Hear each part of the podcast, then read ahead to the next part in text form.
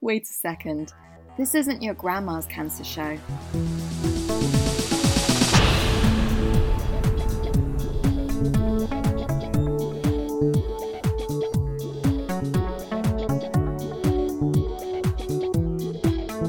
Not your grandma's cancer show.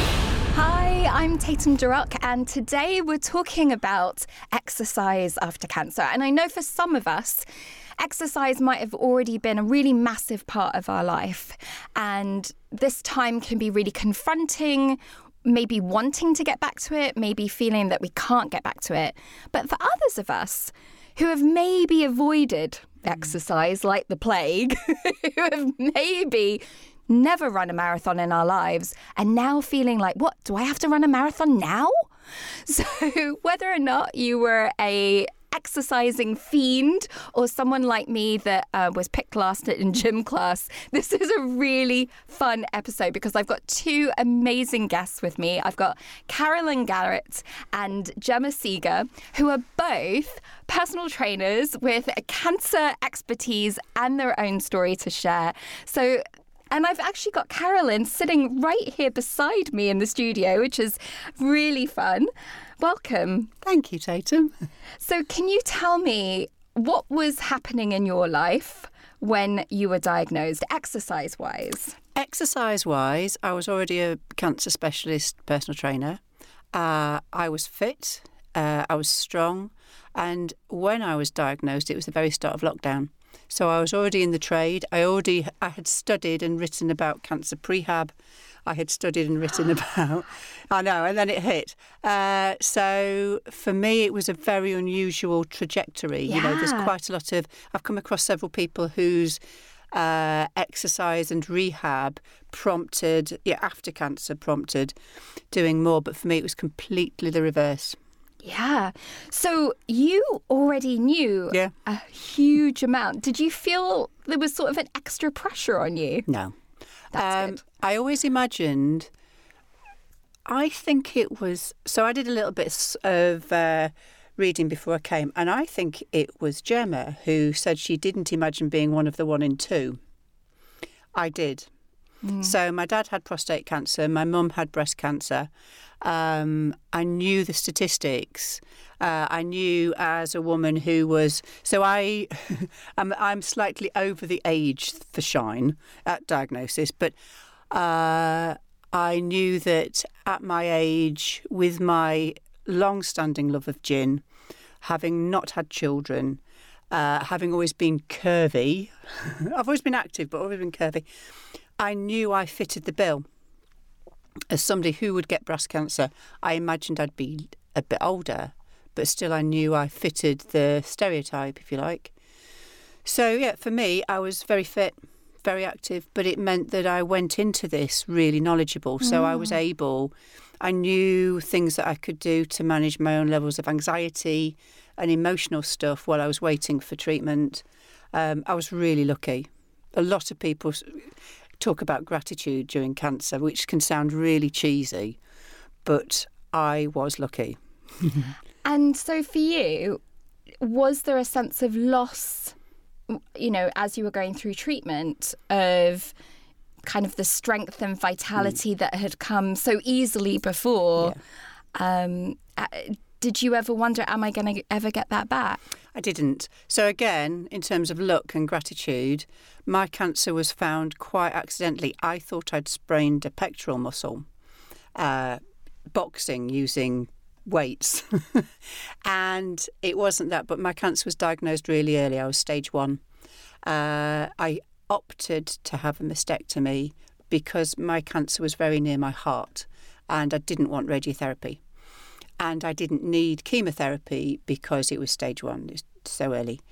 So, in terms of loss and being impacted, I was impacted by surgery and I've been impacted ever since by hormones, by tamoxifen.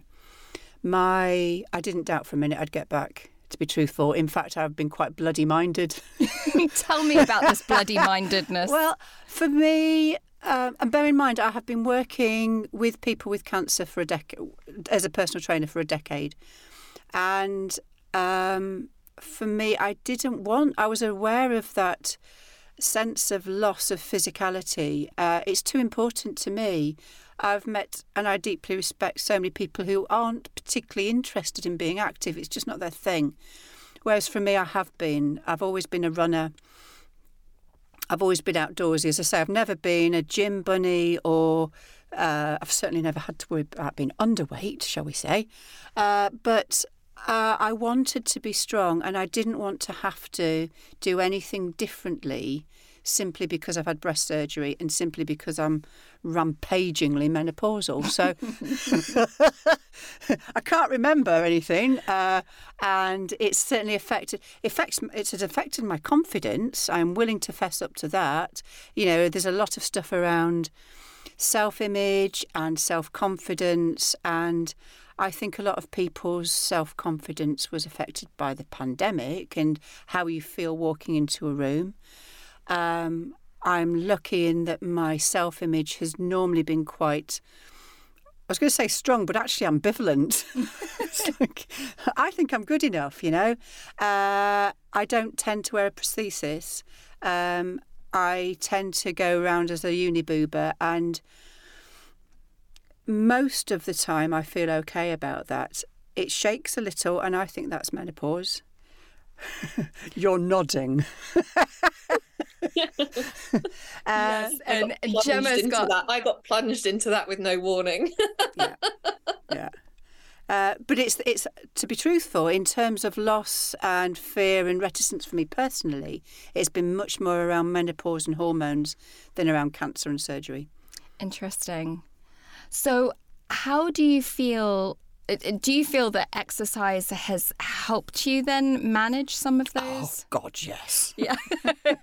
and the biggie for me, and it's certainly translated into what I do, it'd be interesting to hear what Gemma says.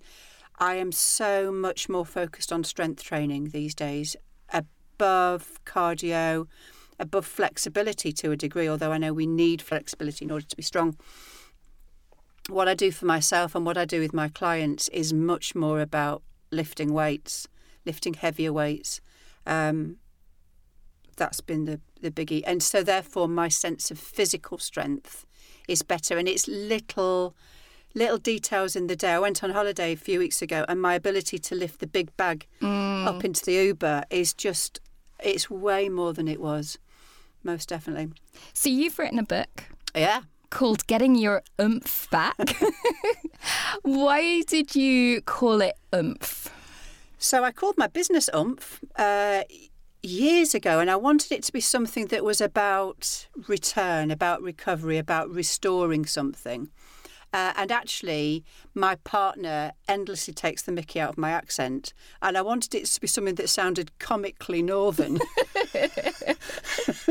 Excellent.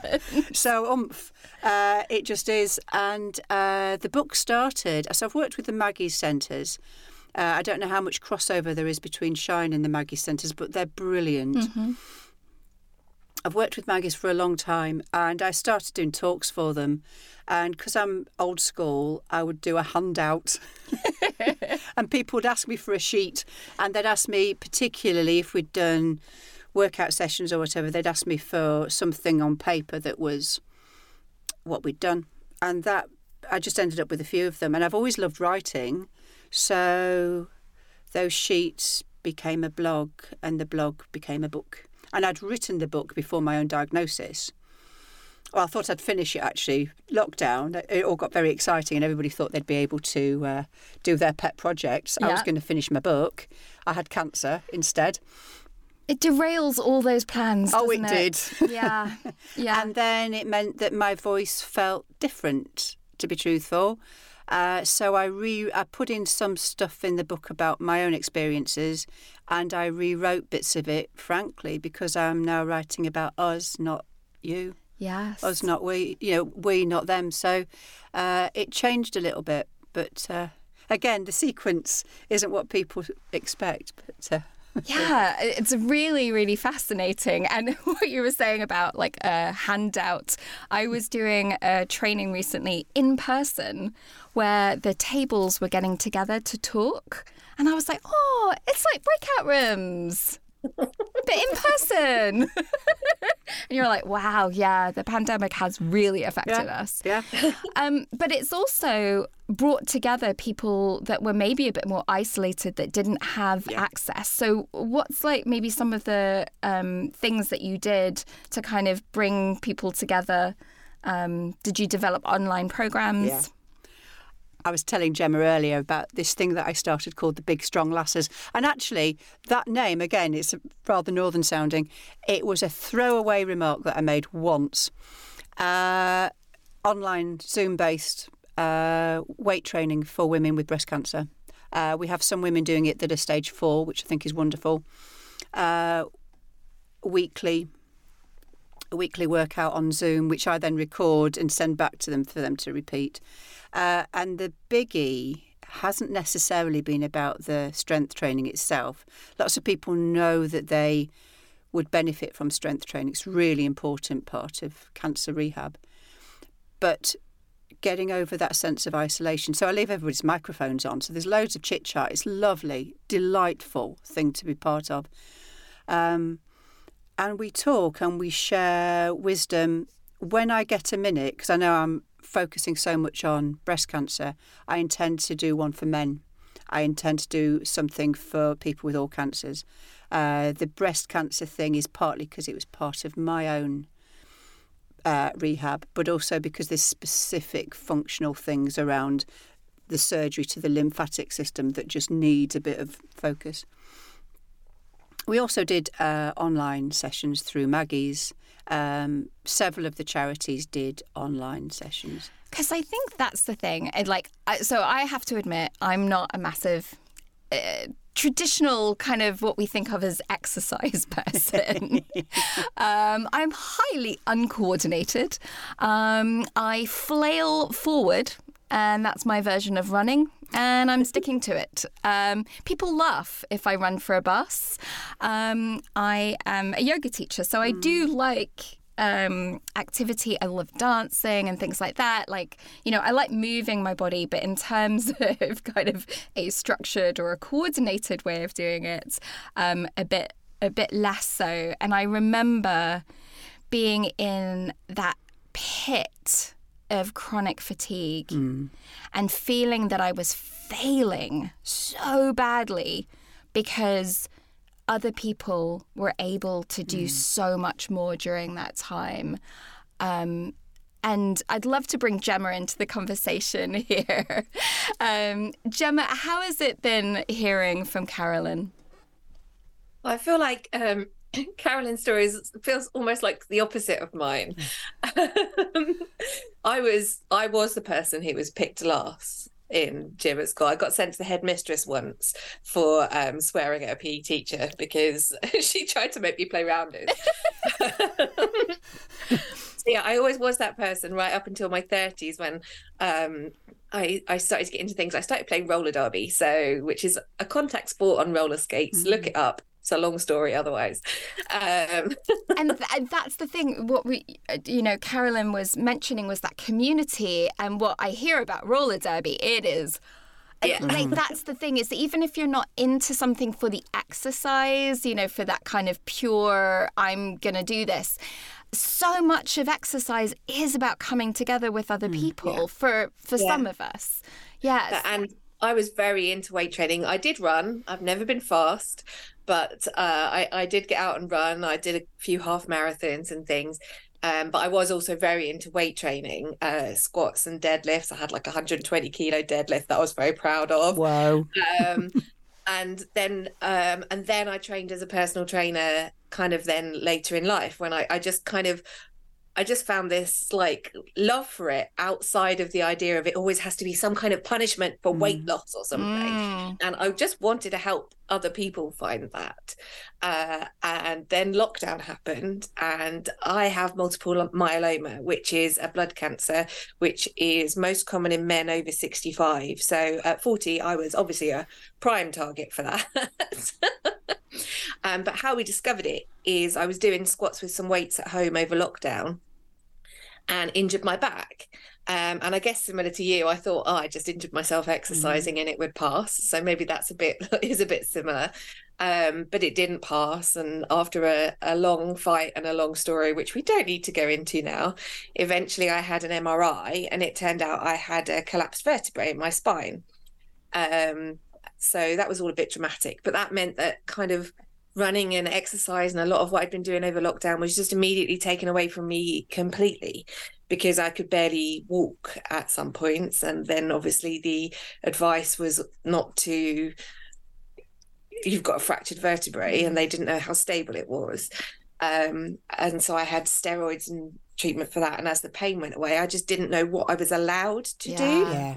Um, and you don't get advice. Very few people get advice on what exercise they could do as during their cancer treatment, uh, especially if you then have complications um, like spinal issues and and like I had, um, or if it's a um, a blood cancer or something that might a metastatic cancer that might affect your mm-hmm. bones. Yeah.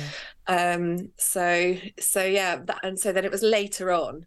It was after that because I was so frustrated about not being able to get any advice on what I what I could do. Um, that I then went on and did my cancer exercise specialist qualification. So um, I had a stem cell transplant at Christmas 21. So um, it took me a lot longer to recover from that than I thought.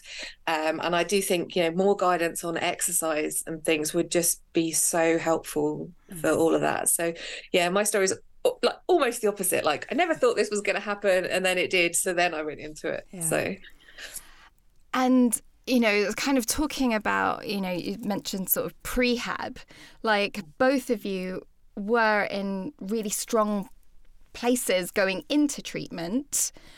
Um, and for you, Gemma, like then like a collapsed vertebrae, there was such that's such a big difference to then not be able to move anywhere mm-hmm. near the same amount as you were before. How yeah. did that how did that make you feel? I mean, I'm fairly certain that my um, core muscles were holding my entire body up for some of the mm. time when my spine wasn't working. So I think going in from a place of um, fitness was good for me. That's obviously not something you get a choice about where you start from when you get a cancer diagnosis. You can't go back in time and change that. But um, I think that there is a lot you can still do once you get that cancer diagnosis. It's just about kind of listening to your body. But that kind of it, it's it, it was really difficult for me um, to just adapt to the idea of not being able to do anything after I had discovered I discovered exercise. It was great. Right. And that was like a real passion. Sudden, you were a bit like, yeah, who am I now? yeah, real identity in that and community as mm-hmm. well. So there's so much wrapped up. Yeah, especially, I mean, roller derby, I was part of a team. Um, it was all very, and, and I mean, contact sports are out apparently. So even the cancer exercise specialist course agrees with that. Ah. was there anything when you were doing uh, the cancer specialism course um, that you found surprising?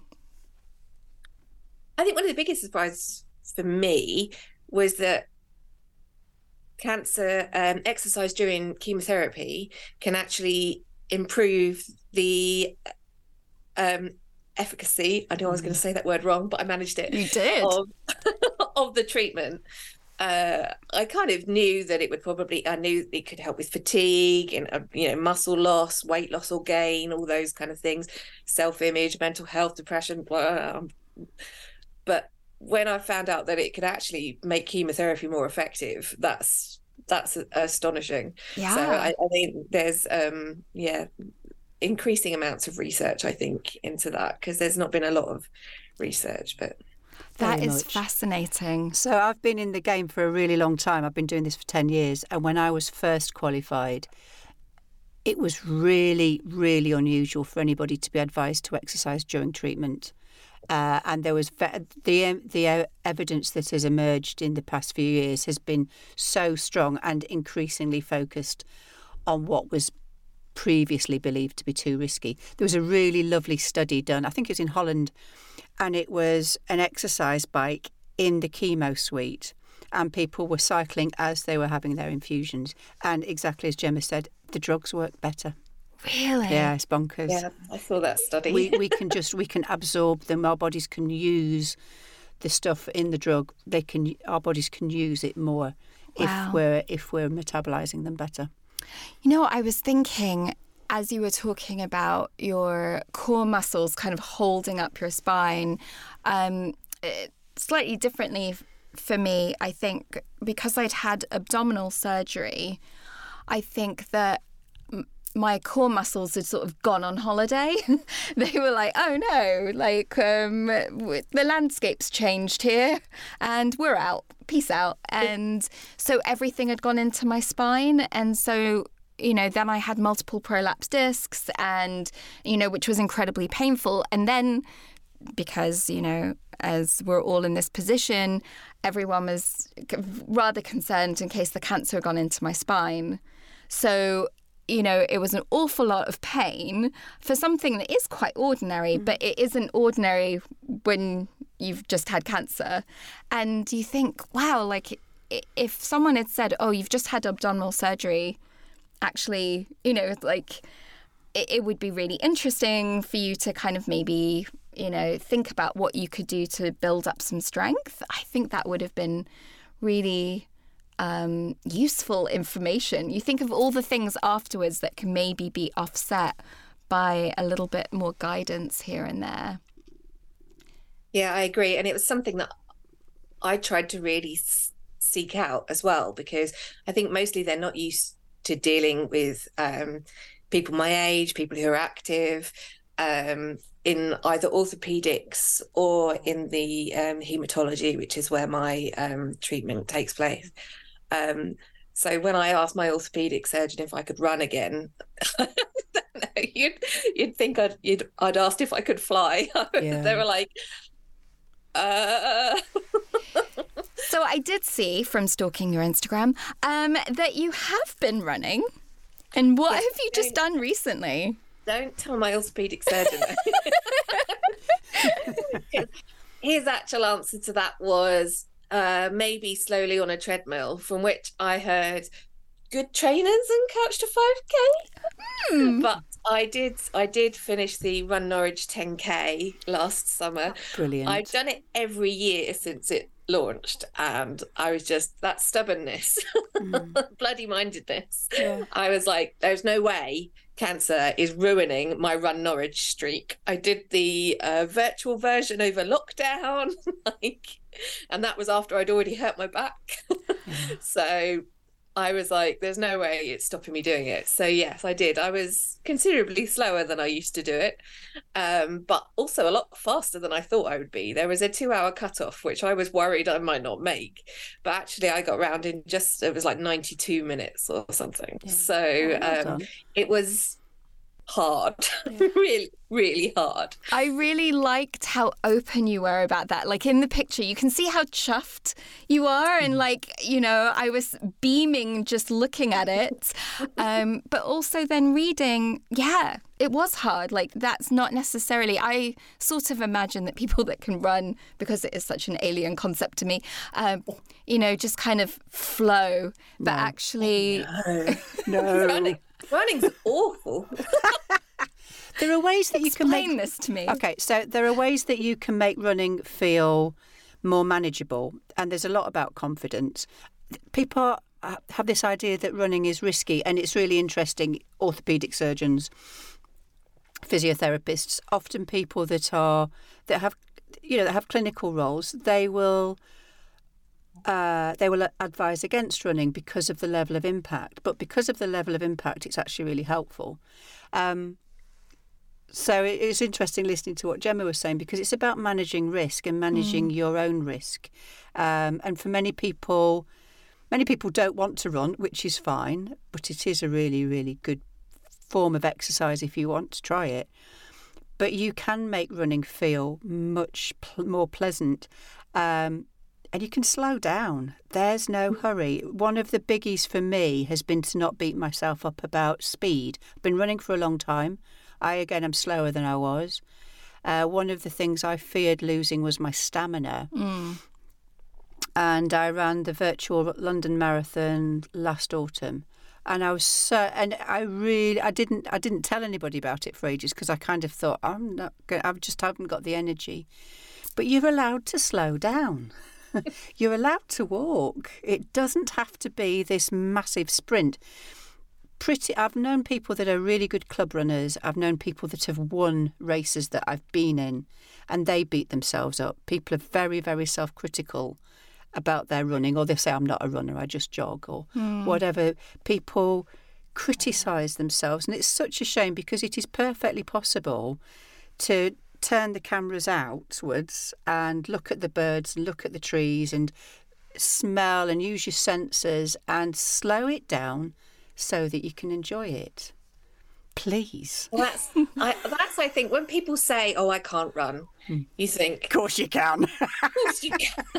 what they mean is, then they're not going to keep up with Mo Farah. Hmm. You go, well, you don't have to.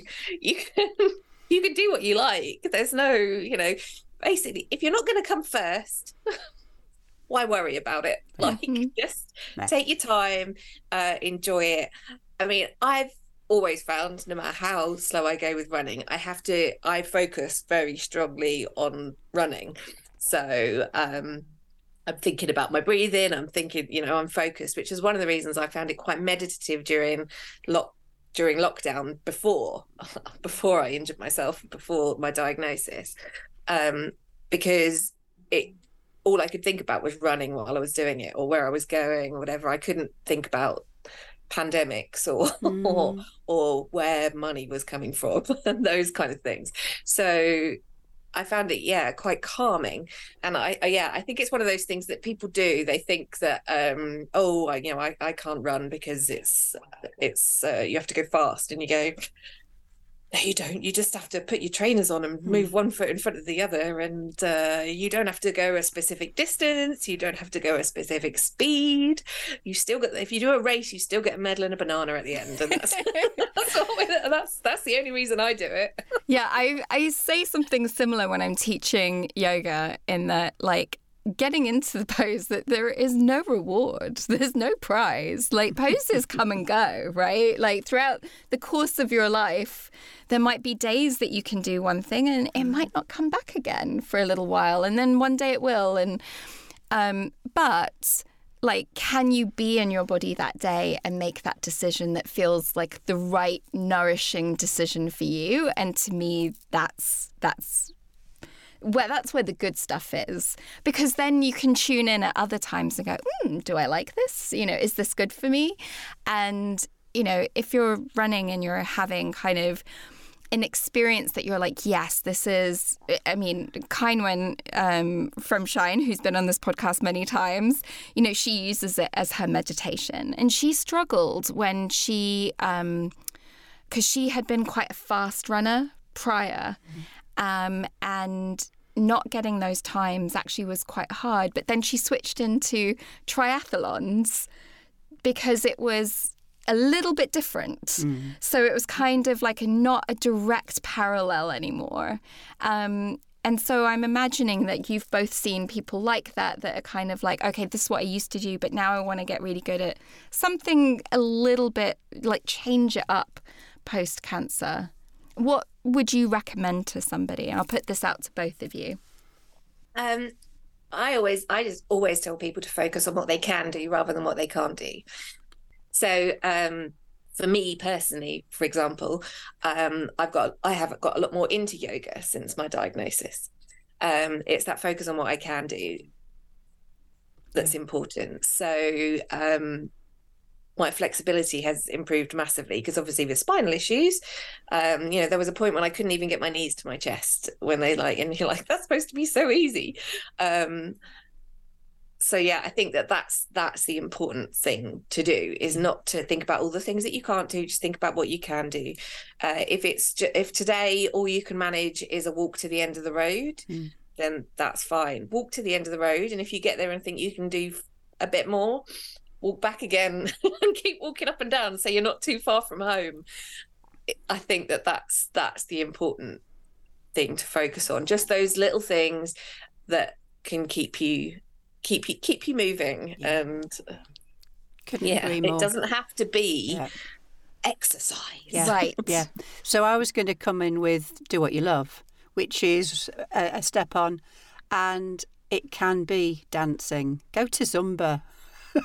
Wriggle your bum, uh, you know stuff that is moving. It, to be honest, when we, we've talked about exercise and we've focused very much on sport or running or whatever, it can be gardening. It can be stuff. It just needs to be movement. Uh, it can be movement that's in really small. There's this lovely term, exercise snacks, rather than needing a meal. Little and often, you know, it's and it can sound a little bit trite, you know. Uh, do some squats while the kettle's boiling. Stand on one leg while you're brushing your teeth. Uh, it can sound quite simplified, but you, if for those who have either physical or mental barriers about the idea of putting on trainers. There's loads of other ways that we can crack this nut. We need to move. We need to be moving and we need to be using our muscles, but we can move in so many different ways. Yeah, I mean, I find scrubbing the bath really bloody exhausting. And you were talking Well, I wouldn't about do that. you, you, you have Got a, to be a better choice than cleaning the bath. yeah. I mean, there's no joy in that, but um, you have an expression "getting out of puff." Yeah. and I was like, I'm actually out of puff. Like it's physically hard, and I realized how hard it was when afterwards I went and laid down on the floor. And in the hallway, exhausted before the next thing. Mm. And I'm like, okay, like I feel like I can call that exercise. Yeah. It's raising the heart rate. All right, It's I'm getting- asking two specialists. I can do this. I can. Yeah. Yes, So if I don't like Changing- something, changing and when I do, sorry. you want exhausting, change a king size duvet. That'll that'll do it. Yeah.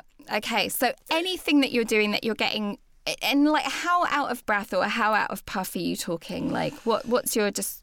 What to tell me about that? So there's a whole range of stuff. Originally, the idea was particularly around cancer related fatigue. There was for a long time an idea that the uh, best place to be looking in terms of exercise was the kind of exercise where you're a bit warm and your breathing changes. So, what would be classically thought of as moderate exercise, you can still talk. There's a, an idea that you're out of puff such that you can still talk in sentences, but you wouldn't be able to sing, Okay. which is quite specific. Yeah. Um, or that you might take your cardi off. I mean, for us with hot flushes, yeah, I know can't that's hard to measure. I mean, that's also getting out of puff. I've definitely, you know, I'm like, I swear that's got to be like using some calories, just being hot and cold all the bloody time. So speaking, So that's around. Sorry, that's around cardiac cardiovascular exercise. Okay. and that's around how we breathe. And when people are thinking, I don't know if Gemma's found the same. When people are thinking about exercising after a cancer diagnosis, they will very frequently turn their minds to walking. The end, walking to the end of the road is a classic. Being able to post a letter, and what they often don't see is the need for us to use our muscles. And that is a little bit more difficult to fit into everyday life. But we do need, I know you want to talk a, a little while about uh, the benefits of exercise after cancer. There's something very, very specific about how we use our muscles, and we need to be doing things that will tire the muscles out. So that that point where your brain gets a message that either I want to put that down now or I want to sit down now, we need that. yeah, I mean, if you know, And did anybody tell you that when you were diagnosed? I had someone, um, I had an oncologist who had trained in Eastern medicine say something quite interesting um, that was if you increase how much exercise from where you were before to wh- to afterwards, that that did um, have an effect. But I don't know where she got those stats from. So that was, you know, obviously this is like relayed information. Um, and I remember at the time being like, oh, bloody hell, I just done my yoga teacher training. I was like, I was in a pretty good place and I was mm. like, that actually made me feel a bit more depressed because I was like, I'm so tired. You think I can't increase that? Oh, God. And so it's that, you know, that thing of like how figuring out what motivates you because mm. some people are really motivated by a stat. They're like, oh, love that. Bit of logic, putting that into thing. And then someone else will take that same thing and be like, it's a stick I can beat myself Yeah. with, you know, and I'm going to should on myself and I'm not being a good cancer patient because I'm now not exercising more than I did before. And so I I found that quite challenging um, If it- having that if it helps. I have never heard that slant on the statistics. As far as I know, you disregard what happened before. Okay. And to the best of my knowledge, and I have an exceptionally menopausal brain and really, nearly swore then, nearly rubbish memory, but I've never seen that. I've only seen exactly the opposite, where regardless of what we were doing before diagnosis, it's almost like a clean slate. Our levels of activity, our levels of muscle building, to some degrees, our levels of uh, keeping our body fat down. Whole other podcast on that. Okay. Not Jesus. Let's not go there. That was, Yeah. especially if anyone's had steroids as Yeah, part of their I know. treatment. Yeah. There, there's an awful lot here, but to the best of my knowledge, in terms of specifically exercise after a diagnosis, we have a clean slate and it's what we do from there on. Yeah, I agree. Whatever point you are in your journey, anything is better than nothing Yeah. At, at any point. And I, I think one of the things people do as well is think they have to start an exercise program, whereas actually a lot of it is about keeping moving, walking, little 10 minutes, those exercise snacks. You were talking about just anything is better than nothing. Um, and if you, you can't think you're going to do some kind of progressive program, particularly while you're in treatment, because you, I mean, we know you have no idea how you're going to feel when you wake up. Yeah. You know, some days there are days when someone could be waving a 50 pound note at you from across the room Yep. and you're like, no, I'm good, thanks. I was like fifty pounds. I was like fifty million. I probably like on my on my fatigue days. I wouldn't have made it over. And if you think plenty of people end up with um, mobility problems either during treatment or as a result of treatment. So, you know, you can exercise in a chair.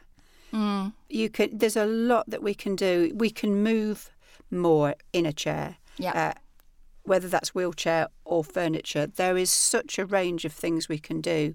Um, it doesn't have to be like Gemma says. It doesn't have to be sign up for a training program, Right. and it definitely doesn't have to be go for a run. Because, yeah, I mean, sometimes when you're really, really, really tired, like actually what you need is to rest and then do some exercise. Like, I think that's also, you know, um, I think sometimes. Uh, some of us deplete ourselves, or it, the pressure of it makes us tired before we've even gotten there. Um, and if there's other overthinkers like me, and sometimes, like, so for me, I started with let's get a really good rest and then you know when i felt like that spurt of energy have something already there. So like plan for a spurt of energy. What might i like to do next? And for me it was a little bit of novelty. And i saw in your book someone did croquet and i was like yeah, I'd probably give that a shot just because I've never done it. It sounds like something out of Alice in Wonderland, right? Um, I think of her as an Edwardian lady in you know in a long white dress.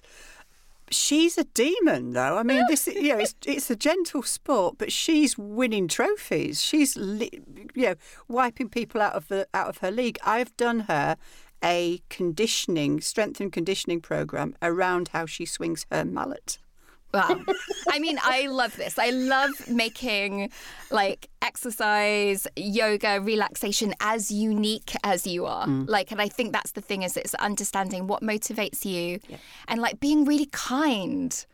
Like really, really kind to yourself about what you need. Definitely. Couldn't I think the best advice I had when I was recovering from my stem cell transplant, which just as an aside, I was totally when I went into hospital for my transplant, I was like, okay, I'm going to make sure I get 10 minutes of activity at least in every day. I had this little like snackets of Tai Chi things that I was definitely going to do every day. Oh no, I did not. Okay. Oh. Uh, I had to have a sit down after having a shower. I was like mm. so completely wiped. But you have to accept that and go with it. That's that's what I'm saying. You have to listen to your body. You mm. can't force yourself to do um, something that you're just not up to. Yeah. But the best advice I have was to do a bit more on the days you think you can't and a bit less on the days you think you can. Ooh. So actually waiting for that energy spurt turned out to, to me to be quite a bad idea because I'd get the energy spurt and then I'd be like, right, Mm. let's do all the things. Um, and then I would spend the next three days asleep. Yeah. Whereas Yeah. if I if I if I did a little bit less then then I could balance it out a little bit more over time. So you can use that energy spurt, but don't go for a run, go for a walk. Don't do an hour in the gym, do 15 minutes, 20 minutes, and then maybe you'll be able to get yourself out there to do that again tomorrow rather than having to spend the rest of the week asleep. I think especially those that are on steroids, that is cracking advice. Yeah, Because on love it. steroids, you would happily overtrain. yes. Seen it. So, if someone's listening to this and they're thinking yeah, both of you are just full of so much information and they want to find you, they want to read your book, Carolyn, where can they find you? Where can they get your book, Getting Your Oomph Back? Uh, the book is available everywhere, globally, actually, uh, mostly online. Some bookshops have it, but you can find it online. You can find it on Amazon. Uh, I have a really unusually spelt name, and if you actually, if you Google Carolyn and Oomph, you find me, and you find there's some films on YouTube that are specifically around cancer rehab. Uh, you can find all sorts of stuff, and you can find my book. Lovely. Thank you so much. and Gemma, where can we find you? Uh, the best place to find me now is on Instagram. I'm just Gemma Saeger. Um, uh, or lipstick lettuce lycra You should find me if you search that on Instagram as well, which was my my fitness blog that I set up about about ten years ago before any of this happened. So you, you can find me if you search that as well. I love it. I love your Instagram. I love how open you are. I love following along Well, with it. I think all, all I ever saw was people who were like, there's a lot of kind of super positive, which is great and lovely, but every now and again you just want to see that other people set fire to their beds. Which I did do because I was having a bad day and threw, a- threw a match at it accidentally, I promise. But you know, sometimes you just want to see that other people are just, yeah, doing as Lovely. as you are. And you're going to be doing not setting fire to your bed, but you're going to be doing a session for Shine. I am, yes. Yes. So tell Um, tell us so- really quickly what kind of session is it going to be? 12.30 26th 26th of may it's just going to be a short 30 minute session all of my sessions i always aim to have everybody come out feeling better than they did when they went in that's the plan so we're just going to do a short uh, session which should leave you feeling strong it'll be some body weight strength things and then we're going to finish with a little bit of breathing meditation calm you down leave you feeling all motivated for the rest of the day Amazing. I can't wait to come along to that. Lovely. Thank you so much to both of you. This has been a fabulous you. conversation. And thank you to the amazing radio facilities for sponsoring our podcast and to all of you for listening. And if there's something, because exercise has so many different components, if you're like, oh, I really wish that you had talked about that. Get in touch. Let us know. Find us at shinecancersupport.org. Till next time. Bye. Not your grandma's cancer show.